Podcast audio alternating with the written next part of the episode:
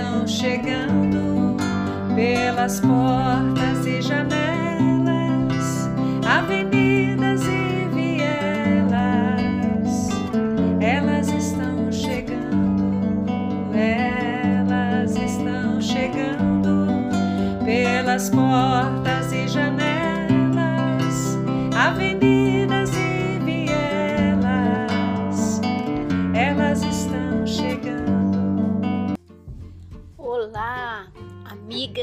amigos do Elas Estão Chegando.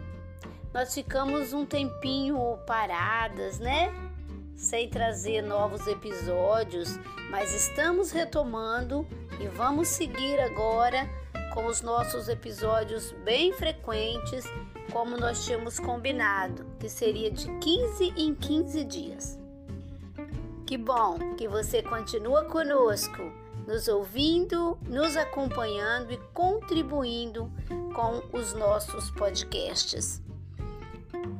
Eu sou Fatinha Castelã e quero retomar o nosso primeiro episódio desse ano para a gente dar uma continuidade. Eu fiquei devendo essa continuidade, não foi? Pois é, mas se você ainda não ouviu o primeiro desse ano, é importante voltar, porque hoje nós vamos seguir falando sobre as mulheres nas narrativas de criação. No primeiro episódio desse ano, nós abrimos com a narrativa de criação que está no capítulo 2 e 3 do livro de Gênesis. E explicamos por que começamos por ela. É porque é uma narrativa mais antiga. Embora ela venha no capítulo 2 e 3, ela é mais antiga e ela traz memórias do povo camponês. Então traz a relação da mulher e do homem com a terra, com a plantação. Volta lá, veja o que, que nós refletimos sobre até que ponto nós vamos conseguir identificar resistência ao patriarcado nas narrativas da criação que estão nos textos da Bíblia. Hoje nós vamos dar continuidade nessa mesma temática. O nosso enfoque continua sendo resistência ao patriarcado e o nosso olhar está no texto que fala sobre a criação do ser humano e dos demais elementos da natureza, né, da criação. E o texto está no capítulo 1 do livro de Gênesis.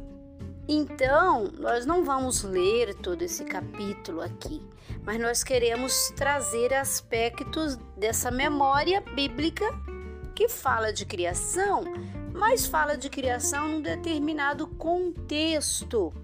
E que contexto é esse? Esse primeiro capítulo de Gênesis, assim como muitos textos do livro de Gênesis, eles são memórias do tempo do exílio, de um tempo de exílio. A gente costuma dizer que é o exílio na Babilônia, quando parte do povo de Judá foi levado para a Babilônia e por lá permaneceu por pelo menos uns 50 anos. É mais uma das experiências da diáspora do povo de Israel e de Judá. E essa a gente costuma também dizer que é muito marcante, porque parte desse povo que foi levado para a Babilônia exercia em Judá muitas atividades ligadas ao templo, ligadas à religião. Estando em Babilônia, numa situação muito diferente daquela que viviam em Judá, essas pessoas começam também a retomar a sua existência, o sentido do seu pertencimento a essa prática religiosa. Começa a se perguntar sobre essa divindade que, no entendimento daquele tempo, se o povo está exilado, está dominado, é porque essa divindade também, de certa forma, perdeu. Pois é, quando a gente abre então o capítulo 1 do livro de Gênesis, nós vamos ler que no princípio Deus criou o céu e a terra. A terra era um caos vazio. A escuridão cobria até as profundezas e um vento de Deus se agitava sobre a superfície das águas. E Deus disse: haja luz, e houve luz. E Deus viu que a luz era boa e separou a luz da escuridão. A luz Deus chamou dia e a escuridão chamou noite. Veio o entardecer e veio o amanhecer. Foi o primeiro dia. Assim, o texto vai trazendo a memória dessa divindade, criando a partir da palavra criadora. E aí, depois de falar de todos os elementos, com a concepção de mundo, de universo daquele tempo, quando então a gente vai percorrendo todo o texto e chega lá nos versículos 26 e seguintes, nós vamos encontrar assim: E Deus disse: Façamos o ser humano à nossa imagem e semelhança. Que eles dominem os peixes do mar, as aves do céu, os animais domésticos e toda a terra, e também os bichinhos que se remexem sobre a terra. E Deus criou o ser humano à sua imagem, a imagem de Deus ele o criou. Macho e fêmea os criou. E Deus os abençoou e disse: Sejam fecundos, multipliquem-se e encham a terra e cuidem da terra. E assim o texto segue. E depois vai terminando dizendo que Deus viu tudo que ele tinha feito e eis que era muito bom. E foi o sexto dia. Deus é uma mulher preta e por natureza sei que vou sobreviver. Oh, Deus é uma mulher preta, desce a minha mãe para lutar e escrever. A morte, meu pai genocida reservou pra mim.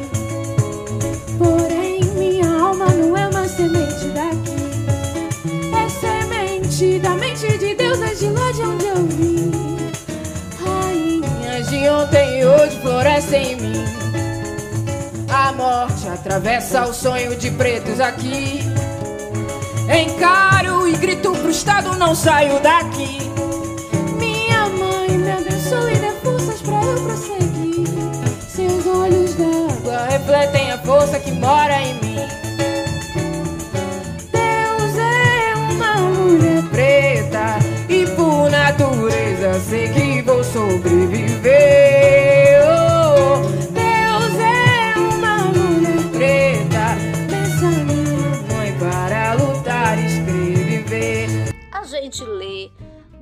Muitas autoras e muitos autores refletindo, primeiro, essa divindade plural.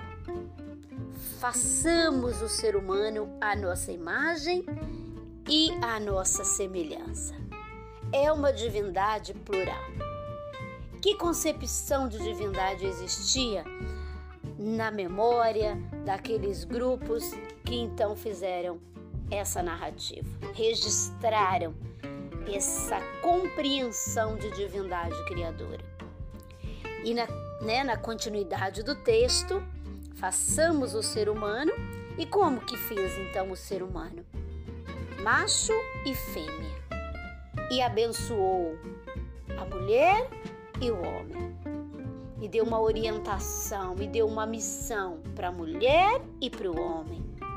Para se organizar, para se multiplicar, para cuidar de todas as obras criadas.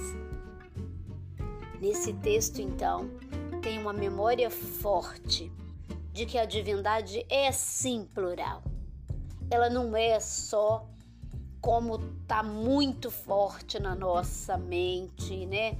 No nosso corpo, como se fosse uma divindade com corpo de homem. Aqui, nessa memória, nós temos uma divindade com corpo de mulher e corpo de homem. Por quê? Porque a imagem e semelhança da divindade foi feita a mulher e foi feito o homem, na compreensão de quem faz a narrativa ou o poema, como às vezes nós tratamos esse texto do capítulo 1. É um texto de resistência ao patriarcado? É um texto de resistência, sim. Se nós nos debruçarmos sobre essas falas, sobre essa escrita e pensarmos que existia na Babilônia, existia em todos os lugares daquele tempo, né, em todas as culturas desse tempo da Bíblia, eu estou falando muito esse tempo e não estou dizendo que tempo que é, né? Nós estamos falando aqui de mais ou menos seis séculos antes de Jesus, né? Antes da Era Comum. Seis séculos antes da Era Comum.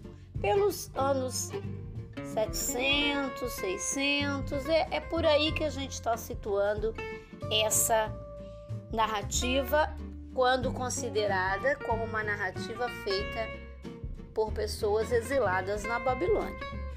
Aqui, nessa narrativa, nós, na nossa perspectiva feminista, no nosso olhar de resistência ao patriarcado, nós vemos sim um lugar muito importante para potencializar a nossa reflexão sobre o pertencimento da mulher desde o começo nessa obra criada com igualdade, com equidade. É um lugar de ser humano com tudo aquilo que para nós é importante considerar, com tudo aquilo que para nós é importante quando nós nos dizemos filhas e filhos da divindade. Da divindade que aqui nesse texto ela cria com a palavra, com a palavra que liberta, com a harmonia de juntar nessa criação todos os elementos necessários para uma vida boa, uma vida digna. E nessa vida que a divindade, em sua obra criadora, ela trabalha para criar, tem exatamente mulher e homem juntos, fazendo o caminho do cuidado com a casa comum, com a vida e com a vida plena. A divindade é plural e os seres são criados para viver plenamente e juntos seguirem animando a vida cuidando daquilo que foi começado e transformando em vida melhor para todas as pessoas. É bonita essa perspectiva e é necessária para que hoje, cada vez que nós escutarmos pessoas diminuindo o ser humano com corpo de mulher, que a gente possa reagir e dizer: não é assim que foi sonhado por Deus. Não é assim que o povo da Bíblia guardou na sua memória. Então não vamos seguir utilizando da palavra que está na Bíblia para menosprezar, para ser intolerante, para ser violento. Vamos, ao contrário, fazer o caminho de libertar as pessoas disso que está tão introjetado, tão marcado, especialmente nos corpos dos homens. e nas suas mentes de que eles são superiores e de que eles podem dominar a mulher e as demais criaturas da divindade, porque eles têm mais poder. Não tem. Essa é a nossa afirmação de hoje e nós queremos seguir acreditando e dizendo essa palavra de empoderamento, porque nós mulheres estamos presentes, estamos lutando e somos sim parte da divindade, da divindade plural, da divindade que também é mulher. Elas estão chegando. Fica por aqui. Mas logo logo outras mulheres virão para nos ajudar a fazer esse caminho de identificar na Bíblia a resistência ao patriarcado. Até lá! Deus é